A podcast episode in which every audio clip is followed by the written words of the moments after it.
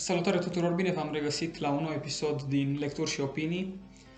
Cartea pe care am ales-o pentru astăzi este Padre Pio, Omul Speranței. O carte scrisă de Renzo Allegri, practic o biografie a lui Padre Pio. Uh, în România și în limba română a apărut la editura Viața Creștină, se găsește în, uh, în librării. Și o carte care se citește chiar foarte ușor, pentru că a început vacanța, chiar e o recomandare potrivită. Uh, nu e neapărat foarte scurtă, are aproape 300 de pagini, dar merge, merge repede și e împărțită în 27 de capitole foarte scurte și practic atunci asta face să, să meargă mai ușor. Uh, despre Padre Pio, Andrei, zine tu câteva cuvinte ca să rămânem, să știm despre ce vorbim. Da, probabil că mulți dintre voi ați auzit și știți destul de multe lucruri despre Padre Pio, dar uh, pentru cei care nu știți, uh, Padre Pio, pe numele lui de botez Francesco Forgione, uh, a fost un călugăr franciscan capucin italian, preot și mistic. A fost declarat sfânt de către Biserica Catolică la mai mult de 30 de ani după moartea sa, în 2002. Odată ce a fost uh, canonizat de Biserica Catolică, îl putem numi Sfântul Pius din Pietrelcina. Acesta este locul lui de naștere, un sat din apropierea, din apropierea mănăstirii San Giovanni Rotondo, în care și-a petrecut cea mai mare parte a vieții. Uh, Padre Pio a fost foarte cunoscut pentru că a primit uh, stigmatele lui, lui Iisus Hristos și le-a purtat pentru aproximativ 50 de ani iar acest fenomen a generat foarte multe controverse și mult interes în jurul persoanei sale și în jurul fenomenelor, uh, se crede, supranaturale care îl, uh, îl înconjurau. Înainte să intrăm în discuția propriu-zisă despre carte, poate fi interesant să, să vă spunem de ce am, am dorit să, sau de ce propunem cartea asta, pentru că adevărul e că nu e o carte neapărat cunoscută sau o carte pe, la care te-ai gândit când te întrebi ce, ce carte să citești, dar uh, povesteam și ne gândeam că ar fi bine și foarte constructiv să, să, să începem să citim și viețile Sfinților. Pentru că, da, ei, fiind Sfinți recunoscuți de, biserică, recunoscuți de biserică, e clar că reprezintă modele și ar fi foarte bine ca noi, catolicii și creștinii, să, să știm cum au trăit oamenii ăștia. Și gândindu-ne, ok, viețile Sfinților, dar ce, ce sfânt, uh, am ajuns la Padre Pio tocmai pentru că știam, da, știam, cum ai zis, că a primit stigmatele, știam că există un cult destul de puternic în jurul lui, dar cam atâta, sau eu cel puțin cam atâta știam și, nu știu, cumva alegerea au venit oarecum organic. Da, eu știam și mai puține decât tine. Uh, și mi se pare uh, interesant să citim mai ales viețile sfinților care au trăit uh, mai recent, să zic așa. Adică Padre Pio nu am menționat până acum, dar a trăit din 1887 până în 1968, deci în secolul trecut, în perioada celor două războaie mondiale, în perioada reconstrucției Italiei, deci o perioadă nu atât de îndepărtată de noi, iar astfel ne putem raporta mai ușor la situații, la, uh, la tot ce se întâmpla, nefiind vorba despre un sfânt, probabil, poate din evul mediu, cum sunt uh, cum sunt cei mai mulți dintre sfinții cunoscuți, nu Sfântul Francis, Sfântul Anton de Padova, sunt din acea perioadă, dinainte de 1500, și când, când ne gândim că în acele perioade condițiile de viață erau total diferite și poate uh, în acest fel uh, era, nu știu, mai ușor să fii sfânt sau cum, cum creștinătatea și catolicismul era atât de impregnat în, uh, în toate straturile vieții, Uh, poate era mai ușor să, să, devii, să devii sfânt, să străiești credința. Uh, dar raportându-ne la, la sfinți care au trăit mai recent, nu în secolul 20, uh, este un mediu asemănător cu mediul în care trăim noi astăzi. Da, și exact în legătură cu asta, din nou,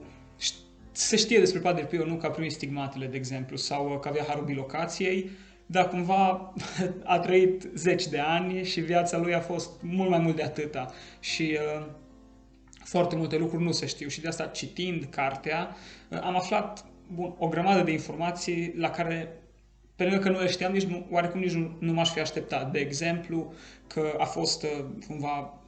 motivul pentru mai multe scandaluri, inclusiv în biserică, uh, că a fondat uh, Casa de Alinare a Suferinței, care până în zilele noastre e un spital foarte, foarte mare în, în Italia, unde se tratează foarte mulți bolnavi, că a fost uh, cumva izolat de biserică de mai multe ori. Deci, citind și intrând un pic în profunzime, exact în ideea la care te refereai și tu, îți dai seama că viața lor era foarte asemănătoare de fapt, adică nu, nu, nu trăia într-o altă dimensiune, ci trăia exact înconjurat de aceleași probleme ca și, ca și noi până la urmă. Da, referitor la relațiile cu biserica, Padre Pio niciodată nu s-a, nu s-a opus Vaticanului, nu s-a opus deciziilor care în mod clar îl discriminau și care, uh, care el, el, s-a, el și-a exprimat nemulțumirea față de ele, dar nu le-a contestat și uh, spune, uh, citez, când stau în fața superiorului meu, stau în fața lui Dumnezeu. Deci uh, acest, acest har al ascultării pe care îl avea față de superior, față de biserică, chiar și în momentele în care suferea din cauza lor și suferea din cauza unor, unor orgolii umane, uh, se descrie în carte în mai multe momente cum diversi uh, preoți, chiar și episcopi, uh, erau împotriva lui, fără, fără să aibă niște argumente, ci doar din motive personale și, și de ranchiune, dar Padre Pio acceptă toate acestea ca făcând parte din crucea pe care trebuie să o poarte și uh, chiar în aceste momente în care era foarte greu să stea departe de credincioși, uh, nu mai putea să spovedească, nu mai putea să celebreze liturgia în public, dar în aceste momente el totuși rămânea în prezența lui Isus Hristos și uh, în rugăciune aproape, aproape continuă. Da, și foarte interesant și cumva poate Sfințenia lui se citește și în faptul că uh, avea încredere în Dumnezeu și respecta uh, ierarhia bisericii și biserica ca instituție cu conștiința faptului că e, uh, e o instituție divină și uh, prin care Dumnezeu lucrează. Și cred că nu știu câți am, am reușit cumva să avem atât de mare încredere și să, să rămânem atât de uh, cumva ancorați și uh, cu ochii ațintiți asupra planului lui Dumnezeu, dincolo de toate suferințele care i s-au provocat și în cazul lui au fost uh, foarte, foarte mari și au venit de la un nivel foarte înalt. Adică, uh, cumva, eu gândindu-mă din perspectiva mea, riscul de, de a te sminti sau de a, de a-ți pierde încrederea în, uh, în instituția bisericii când ești uh, victima unor astfel de uh, hai să zicem, asupriri, care vin chiar din interiorul bisericii, deci din interiorul instituției pentru care tu îți dedici viața până la urmă, ă, e, e foarte, foarte greu. Și asta, din nou, asta e, e unul dintre elementele care pe mine cel puțin m-au, ă, m-au impresionat la el și cumva se, se regăsește sfințenia vieții lui, inclusiv în asta. Mm, da, Padre Pio a avut o viață marcată de suferință, atât ă, prin relația sa cu, cu biserica de multe ori, cât și prin starea de sănătate pe care a avut-o încă dinainte să primească stigmatele. El, după ce a, a părăsit căminul părintesc, un, uh, un sătuc din zona aceea de sud a Italiei, deci la, foarte, la o vârstă foarte fragedă, la 14-15 ani, a început să, să se îmbolnăvească, uh, avea crize inexplicabile de vomă, febră, nu putea mânca timp de, timp de zile întregi, nu putea să mănânce nimic pentru că regurgita și uh, și voma, nu reușea să, să se hrănească cum trebuie. Uh, iar odată ce se retrăgea la mănăstiri, aceste crize se amplificau, nu de multe ori el cerând să se întoarcă în satul natal pentru a fi îngrijit mai bine de familia sa, de, a avut o relație foarte, foarte puternică cu mama sa, care îl iubea foarte mult și se îngrija mereu de el. Uh, da, și cumva de aici a venit și dintre primele acuze sau uh, nemulțumiri din partea celorlalți, el fiind călugăr, normele canonice uh, pre- cereau ca el să, să rămână în mănăstire și el, uh, neputând, a, a primit, bineînțeles, niciodată nu a ieșit din cuvântul superiorilor, dar, mă rog, primea aceste derogări să, să stea acasă și, da, pe lângă, pe lângă suferința asta cumva provocată de boală, întreaga viață a lui a fost o suferință fizică, deci pe lângă suferințele morale a fost o suferință fizică, începând cu stigmatele care, bineînțeles că provocau dureri fizice foarte, foarte concrete pe care le putem imagina foarte ușor, îi provocau niște dureri foarte mari, uh, avea și episoade de pur și simplu luptă fizică cu, cu diavolul, uh, se auzeau din chilia lui, ceilalți preoți mereu uh, auzeau cum iese trântit pe jos, cum intră în diferite crize. Deci uh, a fost marcat absolut tot timpul de, de o suferință extrem, extrem de puternică, inclusiv din nou fizică și cu toate astea era capabil să ofere suferința asta, adică să, să-i dea sens și să nu, să nu fie din nou pricină de scandal și de uh, poticnire în, în, în credința lui. Asta mi se pare absolut incredibil. Referitor tot la suferință, uh, în perioada noviciatului la frații Capucini, chiar dacă trecuse evul mediu, era, era în secolul 20, uh, perioada de noviciat era foarte grea, timp de un an trebuiau să trăiască toți uh, tinerii care voiau să devină călugări capucini într-o mănăstire considerată cu condiții foarte proaste de, de trai. Uh, era multă, multă suferință fizică. Uh, dacă veți citi cartea, veți, uh, veți vedea acolo mai multe Club detalii. Da, uh, și ajung să te întrebi uh, oarecum care e sensul, pentru că nu doar Padre Pio a trăit toate aceste uh, lipsuri uh, înainte de viața călugărească, ci și ceilalți frați. Uh, iar pe, pe Padre Pio, chiar dacă l-a afectat foarte mult această perioadă, i-a șubrezit sănătatea, uh, fenomenele patologice, să zic așa, la care era el supus, sunt, uh, sunt diferite de ce cunoaștem noi în mod normal, pentru că de uneori treceau pur și simplu de la sine, alteori apăreau brusc, nu există cumva o, o logică umană uh, sau științifică prin care poți uh, prin care îi se putea urmări evoluția bolii. Și asta, asta m-a impresionat că am găsit multe mărturii ale medicilor în carte care l-au examinat pe parcursul vieții, uh, mai ales odată ce înaintam vârstă, tot mai mulți medici uh, au venit să se intereseze de sănătatea lui, au întocmit referate științifice și uh, în ceea ce privește stigmatele este cea mai mare, cea mai mare cum să zic, mirare pentru că nu s-a identificat nicio evoluție normală a acelor răni precum te aștepta la un pacient obișnuit, ci ele pur și simplu persistau și continuau să se, să se să rămână în aceeași stare. Da. Acum, trecând, poate că ar fi interesant, trecând de la partea asta de suferință, care cel puțin pentru noi pare, pare ceva greu, ceva negativ, hai să zicem așa, uh, viața lui a, a reprezentat, bun, el e clar că sfânt fiind uh, o o transforma în ceva pozitiv și în ceva, într-o bucurie continuă, dar uh, dincolo de lucrurile astea grele și dincolo de suferință, există foarte multe minuni pe care le-a făcut, foarte multă alinare pe care a oferit-o, foarte mult sprijin și pe alocuri chiar, noi chiar discutam citind cartea că îți vine greu să crezi. Și eu citind mă întrebam dacă Padre Pio ar fi trăit în 2022 și eu din România, din Cluj-Napoca, aș fi auzit că undeva în Italia se întâmplă lucrurile astea, oarecum aș fi reacționat. Acum e foarte ușor să arătăm așa un respect față de el, pentru că, da, biserica l-a recunoscut ca și sfânt și nu, practic nu mai avem ce să spunem. Dar în timpul vieții lui, mă întrebam, oare aș fi fost între cei care i-ar fi arătat respect și ar fi, s-ar fi încrezut în, în ceea ce se spune, sau ar fi fost și eu din, din tabăra celor care punea sub semnul întrebării sau ar fi zis că băi, se exagerează sau e puțin, puțin exaltare și așa mai departe. Cum au fost foarte mulți oameni de genul ăsta, după cum se, se vede în carte și în viața lui. Mai ales că în, în această carte autorul uh, are capitole întregi în care menționează minuni peste minuni. Uh, la un moment dat încep să te, să te gândești că unele ar putea ar putea fi explicate într-un fel uh, în, în logica umană și uh, ca să, cumva ca să-ți justifici uh, lipsa ta de, de credință până la capăt, dar mi-a plăcut ce a spus uh, un, un, un monsenior, arhiepiscopul de Simla din acea perioadă, uh, înainte să-l viziteze pe Padre Pio, și, iar și după a rămas foarte impresionat. Spunea, Voiam cu orice preț să văd stigmatele lui Padre Pio, nu pentru că mă îndoiam de mărturile atâtor oameni care le-au văzut, ci pur și simplu deoarece, cu excepția dogmelor credinței, nu mă grăbesc să cred povești despre lucruri extraordinare fără a mă convinge cu ochii mei. Deci vedem că,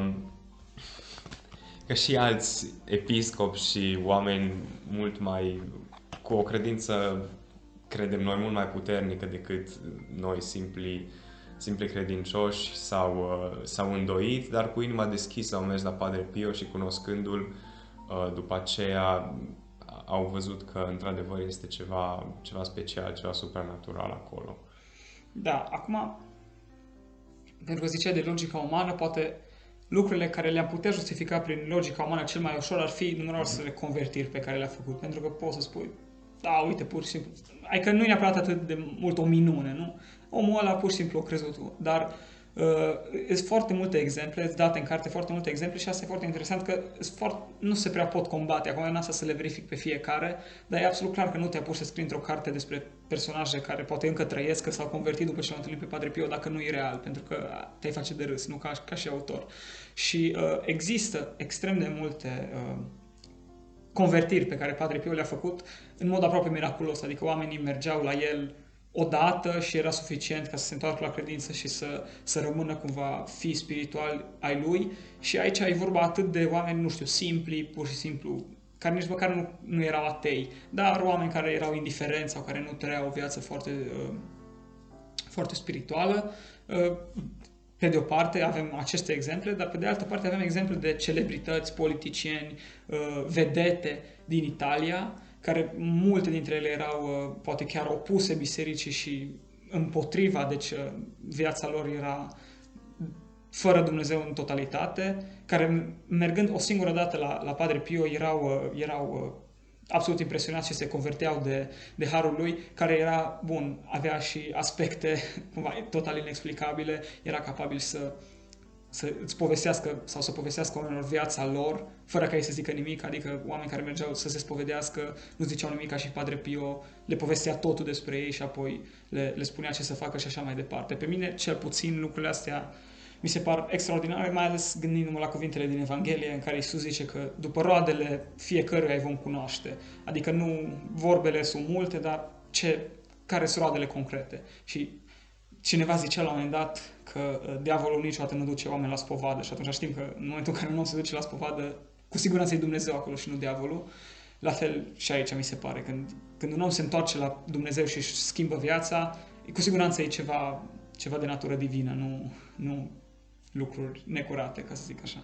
Și referitor la sursele pe care le folosește autorul, uh, sunt zeci, poate chiar peste 100 de citări de, uh, ale altor oameni, mulți dintre ei fii spirituale lui Padre Pio, dar nu numai, și autoritățile ecleziastice din perioada aceea. Uh, deci, autorul realizează o adevărată biografie, nu scrie doar despre uh, ce a trăit el, despre persoanele pe care le-a cunoscut el personal, ci face o, face o sinteză, ceea ce reprezintă un pas important și pentru un proces de canonizare care uh, este deschis la un moment dat în carte așa succint. Este prima fază în care se realizează această biografie, se iau toate scrierile pe care le are cel pe care le-a avut de-a lungul vieții cel uh, care urmează să fie canonizat sau nu, adică declarat sfânt. Și uh, dacă această fază este realizată cu succes, uh, începe procesul de canonizare, care este trimis apoi la Vatican. Acolo, din nou, se realizează o biografie, se clasează toate, toate scrierile, toate documentele care pot fi relevante, ajung în fața unei comisii de teologi, dacă trec de comisie de teologi, ajung în fața unei, unei comisii de cardinali, adică oameni cu un pic mai multă greutate, nu mai, mai multă experiență și uh, înțelepciune, credem noi. Și în ultima instanță ajung pe masa uh, papei, iar până, până aici putem spune că este logica, logica umană care este urmărită și înțelepciunea umană care decide dacă într-adevăr uh, este ceva supranatural în viața acelei persoane sau nu, dar pentru a fi uh, declarat sfânt, uh, o persoană trebuie uh, să facă și cel puțin o minune, adică un semn văzut al, al milostivirii lui Dumnezeu prin mijlocirea lui, prin invocarea numelui lui și nu se iau în considerare deloc minunile din timpul vieții, ci doar după moarte iar în cazul lui Padre Pio sunt zeci, sute de astfel de uh, minuni care uh, trebuie bine documentate, iar apoi sunt examinate de comisii de medici, dacă devin inexplicabile din punct de vedere medical și științific, ajung tot așa mai departe uh, la Vatican, iar apoi Papa se poate pronunța în favoarea canonizării sau nu, proces care în cazul lui Padre Pio a durat uh, mai bine de 30 de ani. Da, asta ca o mărturie a faptului că lucrurile sunt serioase și se fac, se fac așezat și nimeni nu se grăbește. Și da, asta nu dă din nou poate valoare mai mare uh, sfințeniei lui, ca să zic așa. Noi vă mulțumim că ne-ați ascultat, credem că am reușit măcar puțin să stârnim interesul și vă recomandăm să, să citiți cartea asta sau dacă, nu știu, pur și simplu nu, nu credeți că se potrivește, uh, să citiți viețile Sfinților. Cred că e foarte important pentru noi și e uh, un, un mijloc prin care ne putem uh, întări foarte mult și putem crește în viața spirituală, să citim viețile Sfinților, să vedem ce au făcut ei, pentru că nu au fost oameni exact ca noi. Din nou, când vorbim de Sfinți care au trăit poate secolul trecut, e și mai ușor să facem lucrul ăsta, dar e, e un lucru care, care merită făcut și care aproape că aș zice că trebuie făcut ca să, ca să înaintăm pe drumul credinței. Vă mulțumim și așteptăm să ne reauzim data viitoare.